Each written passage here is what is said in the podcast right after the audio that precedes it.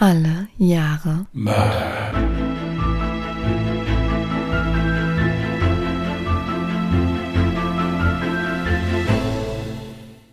Herzlich willkommen zu Alle Jahre Mörder, der True Crime Podcast mit Christian, hallo. Und Jasmin. Hi. hallo ihr Lieben, grüße euch.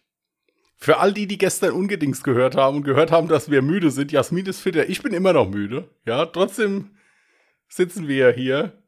Ja, ich selbst bin ja schon seit einer Dreiviertelstunde Aufnahme bereit. Ja, aber Jasmin hat so lange gebraucht. Also ich habe jetzt noch mal zehn Minuten hier gesessen. Also ich muss dazu sagen, wir scrollen noch mal zurück zum Anfang. Ich habe meinen Fall, das ist unglaublich, wie schnell ich diesmal diesen Fall geschrieben habe. Sonntag haben wir meinen Fall hochgeladen, also vor zwei Wochen Sonntag. Und dann habe ich schon recherchiert und geguckt, welchen Fall ich nehmen könnte. Und Montag war das Ding fertig geschrieben. Also das ging zackig, zackig. Ähm, und ich glaube, ich war noch nie so früh fertig. Dementsprechend liegt der Fall jetzt quasi fast zwei Wochen rum und ist mir jetzt schon fast wieder fremd geworden. Deswegen muss ich den Text nochmal durchgehen. Und ich wollte nur mal kurz gesagt haben, ich habe es eben nicht kommentiert, aber währenddessen ich mal schnell alles nochmal beflogen bin, sahst du aus, als wärst du schon fast eingeschlafen. Ja, es war echt eine anstrengende Woche, muss ich wirklich sagen. Es ist nicht Desinteresse oder sonst irgendwas, es war einfach anstrengend. Und äh, dann bei mir ist das immer, wenn ich dann zur Ruhe komme. Also wenn ich dann so sitze und nur zuhören muss oder so, dann, ja, dann setzt da maximale Entspannung bei mir ein. Gut, also ich würde sagen, ich muss ja eh den Fall vortragen. Du kannst dich ein bisschen entspannen. Und wenn du einschlafen solltest, dann mache ich einfach ein lautes Geräusch und weck dich. Ich werde selbstverständlich nicht einschlafen. Das werden wir sehen. Ich darf ja noch nicht, ich darf ja noch nicht mal gähnen. Ja, wenn ich zwischendurch, wenn das mal passiert, ja, dass ich dann mal im Zuge dieser, dieses äh, ergriffenen Lauschens dann mal gähne, dann wird ja sofort das Einlesen abgebrochen und ich werde gemaßregelt. Ich soll das bitte unterlassen. Ja. Ja. weil du nicht gähnst, wie jeder andere Mensch. Du gähnst sehr desinteressiert. Ich war mit einem Kumpel in der Kneipe und da hat seine damalige Freundin immer gesagt, halt das Glas mal ein bisschen männlicher. Das war jetzt so ein Kommentar auch, mit dem du gähnst desinteressiert. Wie gähnt Was man denn ist denn interessiert? Das für ein Vergleich. Nee, nee, nee, nee. Wie gähnt man denn, gähn mir bitte mal interessiert vor. Naja, aber kennst du das nicht, wenn man so mit Absicht offensichtlich gähnt, um jemanden zu zeigen, du langweilst mich Ich gerade? gähne ja immer noch total unauffällig. Ich habe ich hab ja Angst, den Mund zu öffnen beim Gähnen. Okay, hier, wir müssen auch wieder so ein bisschen in True Crime Stimmung kommen, ja. Ich hatte das Jahr 1974 gezogen und wenn du möchtest, kannst du dich jetzt zurücklehnen und ergriffen lauschen oder was sagst du immer? Ich lausche ergriffen jetzt, ja. Okay. Und bin sehr gespannt. Es ist Donnerstag, der 18. April 1974, als in St. Georg gerade ein stummer Alarm in einer Commerzbank-Filiale ausgelöst wird. Gegen 12.26 Uhr erhält Polizeiobermeister Uwe Faden den Einsatz der Funkzentrale. Besorgt ist er allerdings nicht, da die Alarmanlagen zu dieser Zeit sehr unzuverlässig sind und es immer wieder vorkommt, dass es sich lediglich um einen Fehlalarm handelt. Er weiß, dass es im Jahr zuvor schon 2656 Alarmauslösungen gab und rund 2500 davon Fehlalarme waren. Dementsprechend fährt er mit seinem Kollegen relativ gelassen zur Commerzbank-Filiale am Steindamm 50 im Hamburger Stadtteil St. Georg. Was er nicht ahnt, es findet in der Filiale tatsächlich gerade ein Banküberfall statt, bei dem der 28-jährige kolumbianische Ingenieurstudent Emilio Umberto Martin González die Angestellten und Kunden bewaffnet mit einem Messer und einer Beretta-Pistole bedroht. Als die Beamten bei der Bank eintreffen, erkennen sie direkt den Ernst der Lage und stürmen die Filiale mit gezogener Waffe. González reagiert blitzschnell und schießt auf die beiden Beamten. Uwe Faden versucht noch hinter einem Betonpfeiler in Deckung zu gehen. Doch er schafft es nicht. Der Familienvater wird von González in den Rücken geschossen und sackt in sich zusammen. Er ist auf der Stelle tot. Sein Kollege wird auch verletzt. Er schießt weitere viermal auf den Täter, verfehlt ihn allerdings. Da er merkt, wie gefährlich die Situation ist und er keine weiteren Menschen in Gefahr bringen will, zieht er sich zurück und fordert sofort Verstärkung an. Er gibt die Information durch, dass der Täter sieben Geiseln in seiner Gewalt hat. Er trägt eine Strumpfmaske und ist bewaffnet. Innerhalb kürzester Zeit versammeln sich etliche Schaulustige vor dem Tatort, da sie durch die Schüsse auf den Banküberfall aufmerksam wurden. Der NDR versucht noch verzweifelt, einen Wasserrohrbruch in dem Gebiet zu melden, damit sich nicht noch mehr neugierige Bewohner vor der Bank versammeln, doch wirklich erfolgreich ist dies nicht. Die Situation ist viel zu gefährlich. Der Täter könnte jederzeit mit gezogener Waffe aus der Bank stürmen. Die Polizei sperrt also das Gebiet zwischen Hauptbahnhof und Steindamm ab und lässt sämtliche angrenzende Häuser räumen. Jedoch schaffen es einige Reporter dennoch, sehr nah an der Filiale, ihre große Story zu verfolgen. Auch stehen weiterhin viele Anwohner gespannt vor ihren geöffneten Fenstern und scheinen sich der ernsten Lage nicht bewusst zu sein. 70 Peterwagen, drei Züge Bereitschaftspolizei, 80 Mann Kripo und das vor 18 Monaten neu gegründete mobile Einsatzkommando, kurz MEK, werden beordert. Die MEK-Beamten haben ein umfangreiches Spezialtraining mit Nahkampftechniken und Schusstraining mit Handfeuerwaffen aus der Nähe absolviert und sind auf solch eine Situation bestens vorbereitet. Auf den angrenzenden Dächern positionieren sich Polizisten und im Nachbarhaus versammelt sich die Polizeiführung. Nachdem Gonzales die Tresore der Bank ausgeräumt und alle Scheine in seiner Ledertasche verstaut hat, ruft er über die Notrufnummer 110 in der Polizeizentrale an und verlangt nach einem Fluchtwagen. Er stellt dafür ein 20 Minuten dauerndes Ultimatum. Sollte er nicht innerhalb dieser Zeit einen weißen Ford als Fluchtfahrzeug erhalten, werde eine der Geiseln sterben. Die Polizei erklärt ihm, dass die Beschaffung des geforderten Autos innerhalb dieser Frist nicht möglich sei. Tatsächlich gelingt es ihnen, den Täter noch etwas hinzuhalten. Die Polizeiführung beschließt jedoch schnell, dass sie den Geiselnehmer nicht mit dem Auto entkommen lassen will. Schließlich erinnerte man sich leider nur zu gut an einen ganz ähnlichen Überfall vor drei Jahren in München, bei dem eine Geisel vom Täter erschossen wurde. Auch 1972 gab es eine Geiselnahme, bei der sogar 15 Menschen ums Leben kamen. Man entscheidet also, dass die Situation unbedingt vor Ort geklärt werden soll. Schließlich hat der Geiselnehmer Gonzales nach dem Mord an ihrem Kollegen nichts mehr zu verlieren und wird zunehmend aggressiver. Doch der Täter soll sich zunächst in Sicherheit wiegen. Darum erfüllt die Polizei seine Forderungen und lässt einen weißen Ford Granada vor die Bank fahren. Ein Beamter der Sonderfahndung stellt sich hierfür als Fahrer zur Verfügung. Er ist nur in einer Badehose bekleidet, um dem mittlerweile sehr nervös gewordenen Geiselnehmer zu zeigen, dass er unbewaffnet ist. Doch Gonzales bleibt weiterhin misstrauisch. Außerdem steht ihm das Auto nicht nahe genug am Eingang. Er drängt den Beamten dazu, das Auto dreimal umzuparken, so dass es noch näher am Eingang der Bankfiliale steht. Als der Wagen nun fast 50 Zentimeter vom Eingangsbogen entfernt steht, verlässt der Beamte der Sonderfahndung mit erhobenen Händen nun ganz langsam das Auto und bleibt neben dem Auto stehen. Die Polizeiführung entschließt sich nun zum finalen Rettungsschuss, den das MEK ausführen soll. So nennt man den gewollten und gezielten tödlichen Einsatz der Schusswaffe durch Polizeibeamte, wenn keine anderen Mittel mehr zur Verfügung stehen oder Erfolg versprechen, um das Leben der Geiseln zu retten. Allen anderen bewaffneten Einheiten wird indessen untersagt, von der Schusswaffe Gebrauch zu machen, sollte der Täter die Bank verlassen. Anders als erwartet, kommt nun allerdings nicht der Täter aus der Bank. Er schickt zunächst eine weibliche Geisel vor, die in das Auto steigen und die Heck- und Seitenscheiben des Autos mit schwarzer Farbe einsprühen soll. Die schwarze Farbe soll der Polizei die Sicht in das Fahrzeug nehmen. Danach schickt er zwei weitere männliche Geiseln vor. Sie sollen sich ins Auto setzen. Gonzales plant also die Flucht nicht alleine zu starten, sondern mehrere Geiseln auf seine Flucht mitzunehmen.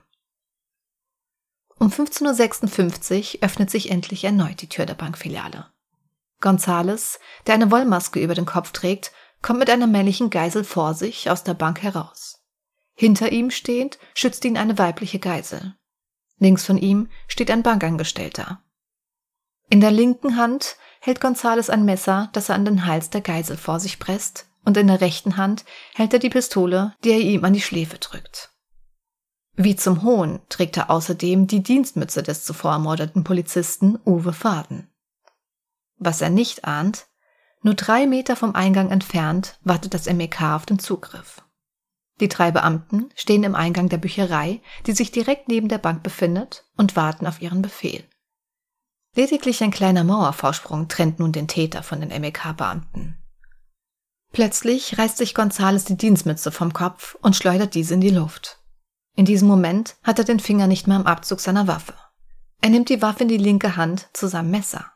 Vermutlich soll das Werfen der Dienstmütze ein Ablenkungsmanöver sein, um sicher ins Auto steigen zu können. Doch was er nicht bedenkt, in diesem Moment sehen die Einsatzkräfte, dass die Geise vor ihm für einen kurzen Moment außer Gefahr ist. Über Funk bekommt das MK den Befehl Zugriff. Jetzt geht alles ganz schnell. Die drei Beamten springen aus der Deckung und schießen dem Geiselnehmer aus kurzer Distanz in den Kopf. Selbst als er zu Boden geht, folgen weitere Schüsse, die ihn im Oberkörper treffen. Es fallen insgesamt acht Schüsse innerhalb von nur vier Sekunden. Auch die Geisel wird durch die Schüsse schwer verletzt. Ihn erwischt eine Kugel auf der unteren rechten Brustseite. Außerdem erlitt er eine leichte Schnittverletzung am Hals. Doch, wie durch ein Wunder, überlebt er den lebensbedrohlichen Durchschuss. Das Protokoll der Obduktion kann allerdings nicht mehr gefunden werden, sodass bis heute nicht mehr gesagt werden kann, aus welcher Waffe der lebensbedrohliche Schuss auf die Geisel kam. Gonzales wird sofort ins St. Georg Krankenhaus gebracht, stirbt dort jedoch wenig später. Die Motive seiner Tat sind bis heute unbekannt. Er hatte bis zu diesem Tag keinerlei Vorbestrafung und galt bei der Polizei als unbekannt. Als die Polizisten anschließend die Bank betreten, finden sie die Leiche des Polizeibeamten Uwe Faden und sind geschockt. Sie waren die ganze Zeit davon ausgegangen, dass ihr Kollege noch leben und sich unter den Geiseln befinden könnte. Ein Ermittlungsverfahren gegen den Schützen hatte die Staatsanwaltschaft eingestellt, da nicht mehr festzustellen ist, aus welcher Waffe die Kugel stammte, die die Geisel schwer verletzte. Auch ein Verfahren gegen die drei MEK-Schützen wird eingestellt. Der Metallarbeiter, die Zeitung des Kommunistischen Bundes, kommentierte den Vorgang in einem Flugblatt zum 1. Mai 1974 mit den Worten das MEK habe, nachdem seine Kandidaten zur Übung 200.000 Schuss auf Pappkameraden abgefeuert hatten, vor knapp zwei Wochen am Steindamm den Genickschuss am lebenden Objekt demonstriert. Es war hier offensichtlich, dass ein staatlich geplanter Mord durchgeführt wurde. Unter dem Mantel der Rettung der Geisel. Unter dem abgebildeten Foto von MEK-Beamten mit gezogenen Pistolen stand der provokante Satz Sie werden abgerichtet zum Mord. Presserechtlich verantwortlich für diesen Artikel ist der Metallarbeiter-Redakteur Kai Ehlers. Er erhält einen Strafbefehl wegen Verleumdung und Beleidigung der Polizei in Höhe von 1800 Mark, ersatzweise 90 Tage Haft. Als er sich weigert, die Summe zu bezahlen, kommt der erste finale Rettungsschuss Hamburgs im Frühjahr 1975 doch noch vor Gericht. Sein Anwalt beantragt die Vernehmung des Todesschützen. Doch weder der Polizeipräsident noch der Schießausbilder werden vorgeladen. Lediglich der Einsatzleiter erscheint bei der Verhandlung. Dieser gibt zwar zu, dass der Entschluss gefasst worden sei, die Gefahr am Ort des Geschehens zu beseitigen, jedoch wollte er nichts von dem geplanten Einsatz der drei Schützen neben dem Bankausgang gewusst haben. Die Frage, ob die Beamten aus eigener Verantwortung schießen konnten, wird vom Richter zurückgewiesen. Auf die Frage, weshalb noch auf den am Boden liegenden Geiselnehmer geschossen wurde, antwortet der Einsatzleiter lediglich, weiß ich nicht, ich habe ja nicht geschossen. Der Anwalt nennt ihn einen völlig untauglichen Zeugen. In seinem kurzen Plädoyer lehnt der Staatsanwalt den Rechtfertigungsgrund nach 193 der freien Meinungsäußerung ab. Am 1. Juli 1975 wird Kai Ehlers zu einer Geldstrafe von 1500 D-Mark wegen Beleidigung und Verleumdung der Polizei verurteilt. Der Kommunistische Bund weist in einer späteren Presseerklärung darauf hin, dass in den vergangenen vier Jahren mehr als 70 Personen von der Polizei erschossen und die Schützen entweder freigesprochen oder auf Bewährung verurteilt wurden. Der deutsche Presseagenturfotograf Werner Baum erhielt am 16.04.1975 den WordPress Fotopreis in der Sparte Sequenzen für seine spektakuläre Bilderfolge von einem Banküberfall am Steindamm. Die Fotos gehen heute auch noch um die Welt und sind ein Stück deutscher Kriminalgeschichte. Der Überfall auf die Hamburger Bankfiliale mit anschließender Geiselnahme ging in die Polizeigeschichte ein. Denn am 18. April 1974 wurde zum ersten Mal in Deutschland ein Täter durch einen finalen Rettungsschuss getötet. Ob und wohin geschossen werden darf, war bis dahin nicht eindeutig juristisch geregelt. Die Polizei wird auch vom Hamburger Senat heftig kritisiert. In einem Interview im Jahr 1976 sagt Justizsenator Ulrich Klug, das ist etwas, was vom Gesetz her unzulässig ist und in der Tat wie eine vorgenommene Todesstrafe aussieht. Nach dem Fall reformieren die Innenminister vom Bund und Ländern das Polizeigesetz. Der finale Rettungsschuss ist seitdem offiziell erlaubt und steht im einheitlichen Polizeigesetz des Bundes und der Länder. Okay.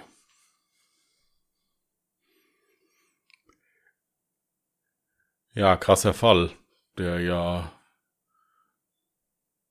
schon zu Beginn halt auch schon Schusswaffengebrauch beinhaltet hat, auch ohne den finalen Rettungsschuss. Meinst du jetzt von den Polizeibeamten, die die Bankfiliale gestürmt haben? Nein, ich meinte, ich meinte, dass es ja, dass es ja einen Toten gab im Prinzip schon bei einem Schusswechsel vorher dann. Ja. Der Polizeibeamte meinte ich jetzt. Mhm. Ja, das sind dann hinterher diese klassischen Diskussionen. War das nötig? War das nicht nötig? Ja, was denkst du denn? Was hältst du denn generell von dem finalen Rettungsschuss? Ich muss sagen, es gibt ja einige Fälle, wenn man sich so die Kriminalgeschichte anguckt, wo halt dann solche Entscheidungen getroffen werden müssen. Wird gestürmt, wird nicht gestürmt, wird geschossen, wird nicht geschossen. Mhm. Ich muss dazu eins sagen, ich bin in solchen Fällen der Letzte, der da jemanden kritisiert für seine Entscheidung. Ich wollte so eine Entscheidung nicht treffen. Und ich denke, da kann man noch so gut ausgebildet sein. Es gibt solche Extremfälle, die kann man nicht trainieren. Und die Entscheidung, jetzt erschießen wir einen Menschen hier, oder wir schießen auf einen Menschen, nehmen in Kauf, dass er dabei stirbt, sagen wir es so, ist heftig.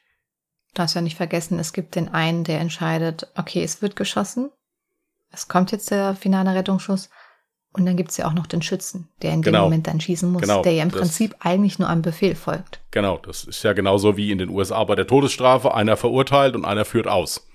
Mhm. Ich sag's jetzt mal so. In diesem Fall jetzt hier. Der Täter war bewaffnet und er hat schon zu Beginn des Raubüberfalls gezeigt, dass er auch willens ist, die Schusswaffe einzusetzen. Also er hat einen Polizisten erschossen.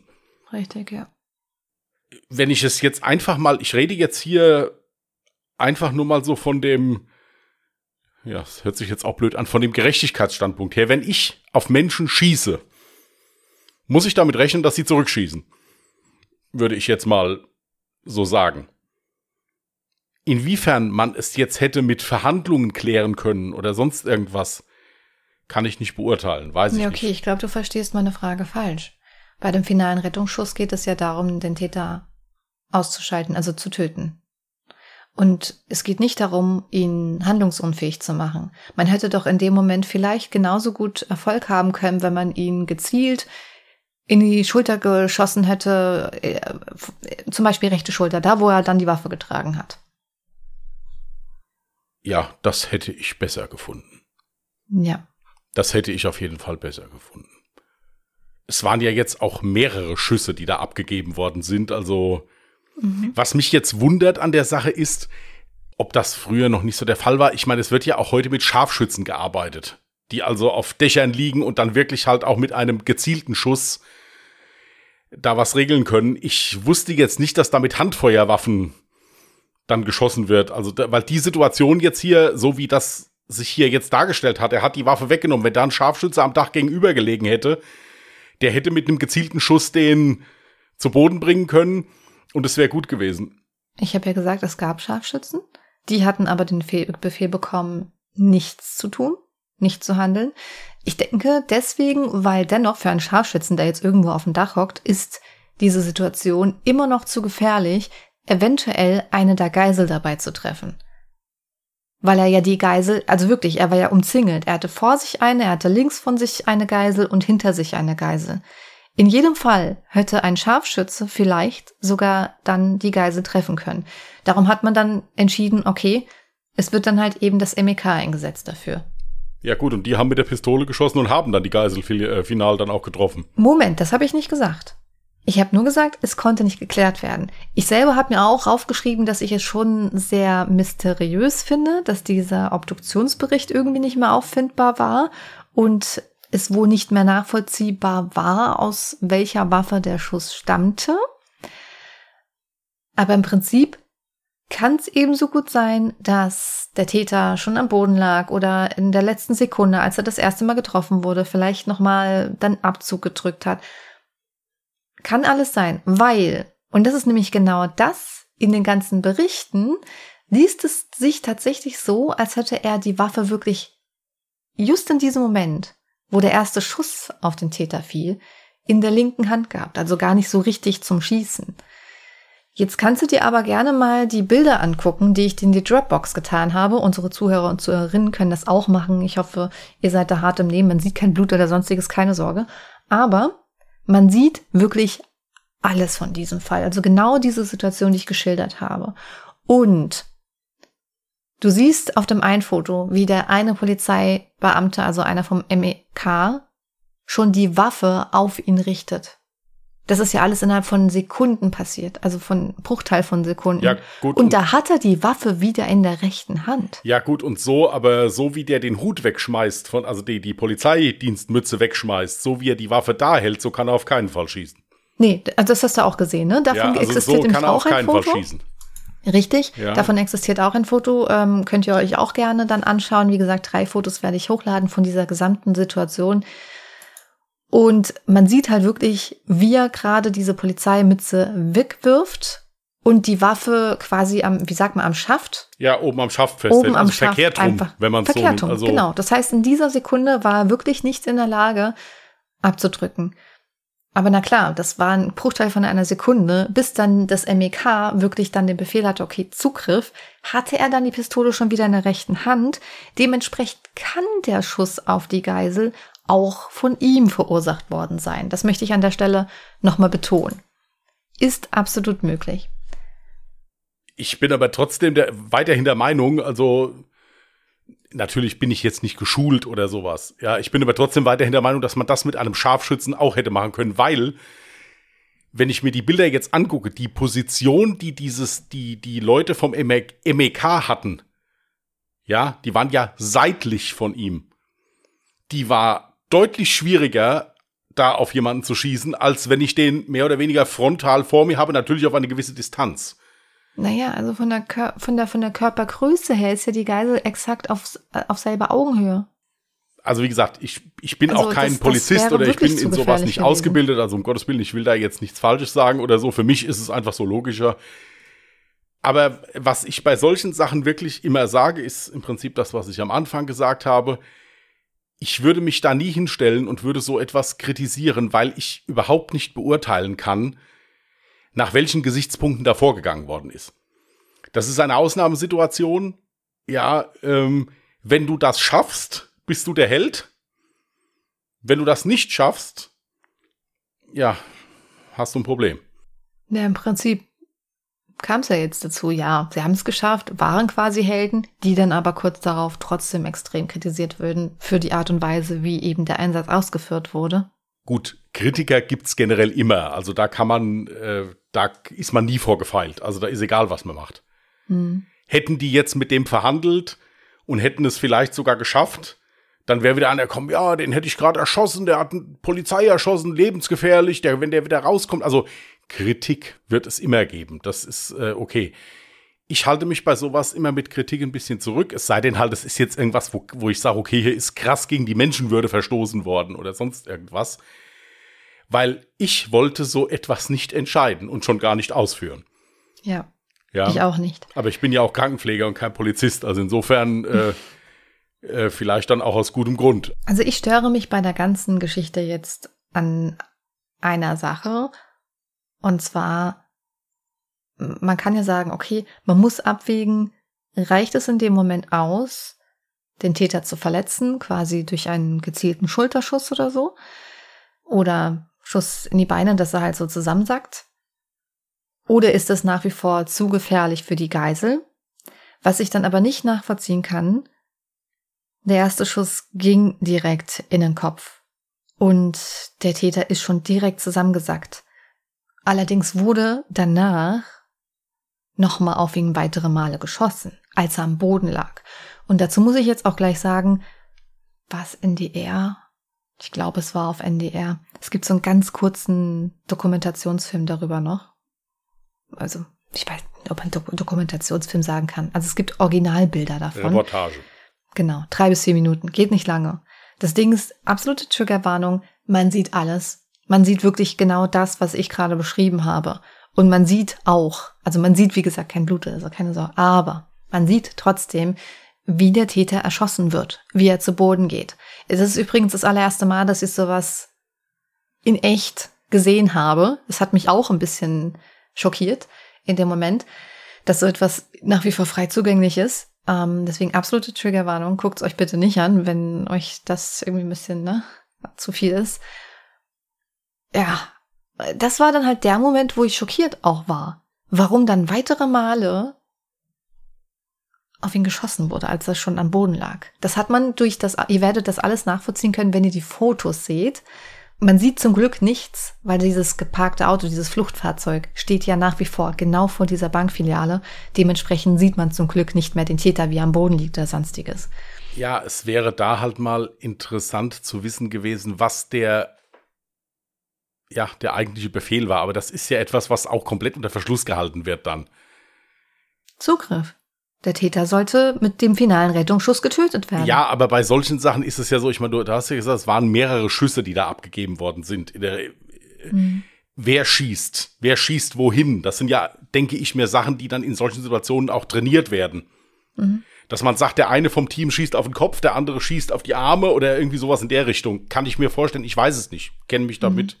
Nicht aus, kann ich nicht beurteilen, lass mich da auch gerne eines Besseren belehren.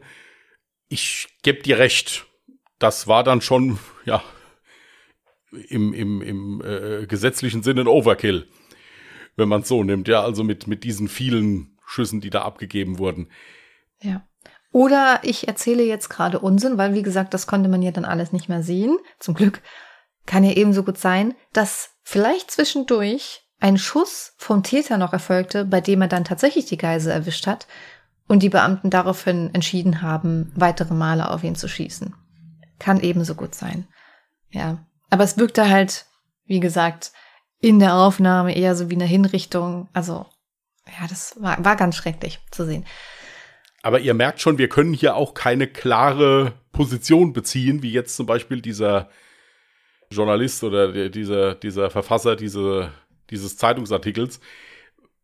Weil es, also zumindest ich kann da keine klare Position beziehen. Ich, weil ich halt sage, das ist etwas, was, was ich niemandem wünsche, dass er so etwas mal entscheiden muss, geschweige denn ausführen muss. Weil, ja, ich bin halt der Meinung, sowas kann man nicht trainieren. Das kann man theoretisch trainieren, natürlich, das wird ja auch gemacht. Ich weiß auch nicht, ob das heute noch mal so gemacht würde. Bin ich mir auch nicht sicher. Kann ich mir zumindest nicht vorstellen. Das wird sicher so heute auch noch gemacht. Je nach Lage, wenn die genauso ernst ist und von Täter genauso eine Gefahr auszugehen, ist klar. Ich kann es nicht beurteilen. Also ich finde. Wie gesagt, der finale Rettungsschuss ist ja seitdem im Polizeigesetz verpflichtet. Also das gibt es ja. Ja, es, es gibt ja auch aus, aus den USA, wenn du da liest, dass die da in ihren Statuten drin stehen haben, wenn da einer eine Geisel, also diese Situation im Prinzip, die wir jetzt hier auf dem Foto auch sehen, dass die dann sagen, schieß auf die Geisel. Ja, also schieß auf die, die Geisel irgendwo hin, dass die zu Boden geht, halt, dass der also frei ist, der. Ja, ja, aber das würde in dem Moment nicht gehen, weil hinter ihm eine weitere Geisel stand, neben ihm und es waren sogar noch zwei oder drei Geiseln sogar noch in dem Auto. Also wie gesagt, ist auf jeden Fall eine absolut heftige Situation, muss ich sagen. Und man muss dazu sagen, hätte er den Hut nicht so komisch weggeworfen, wäre er ja auf jeden Fall davongekommen, denke ich mir mal. Ja, hätte er die Waffe in der Hand behalten, wäre mit denen ins Auto. Ja, ich meine, gut, wer weiß, was dann das passiert wäre. Ist halt die Frage, ob das MEK dann dennoch entschieden hätte, zuzugreifen, weil dann wäre es wirklich heftig gefährlich für die Geisel gewesen.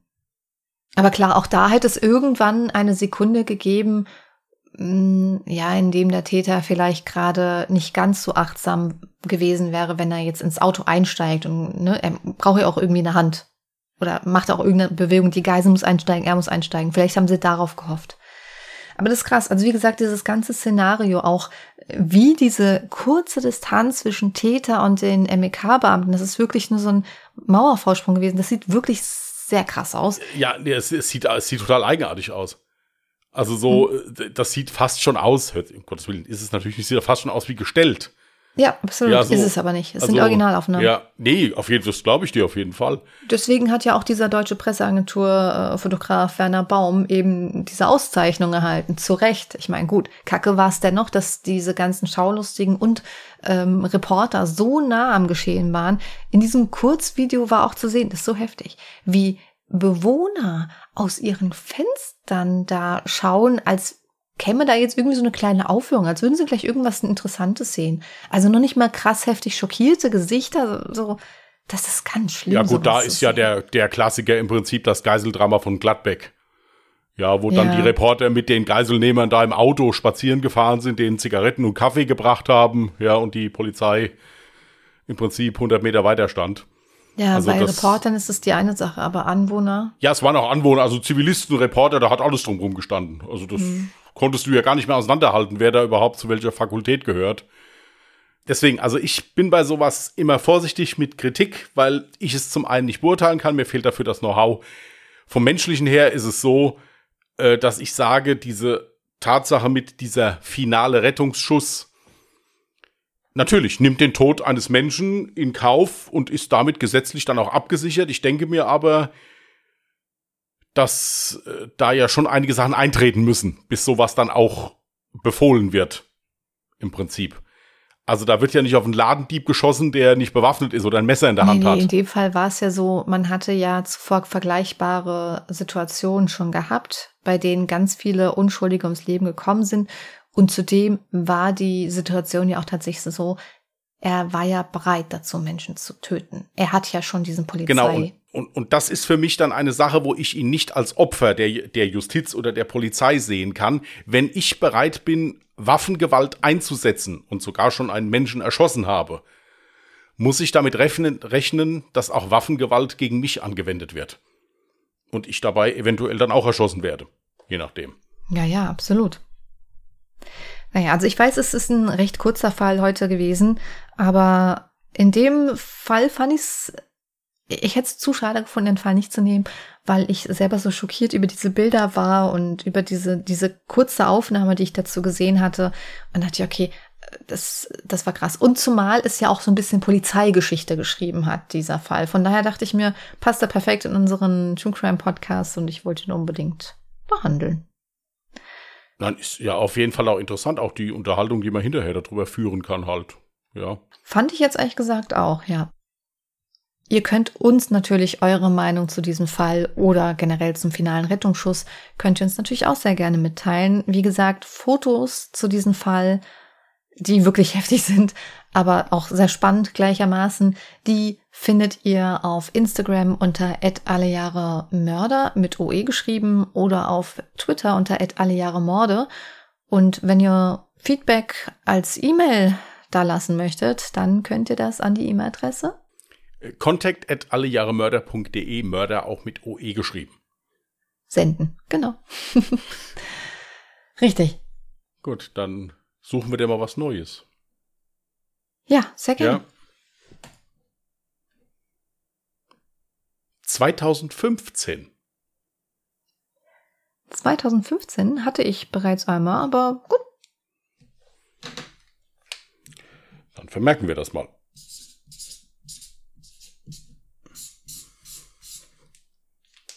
Okay.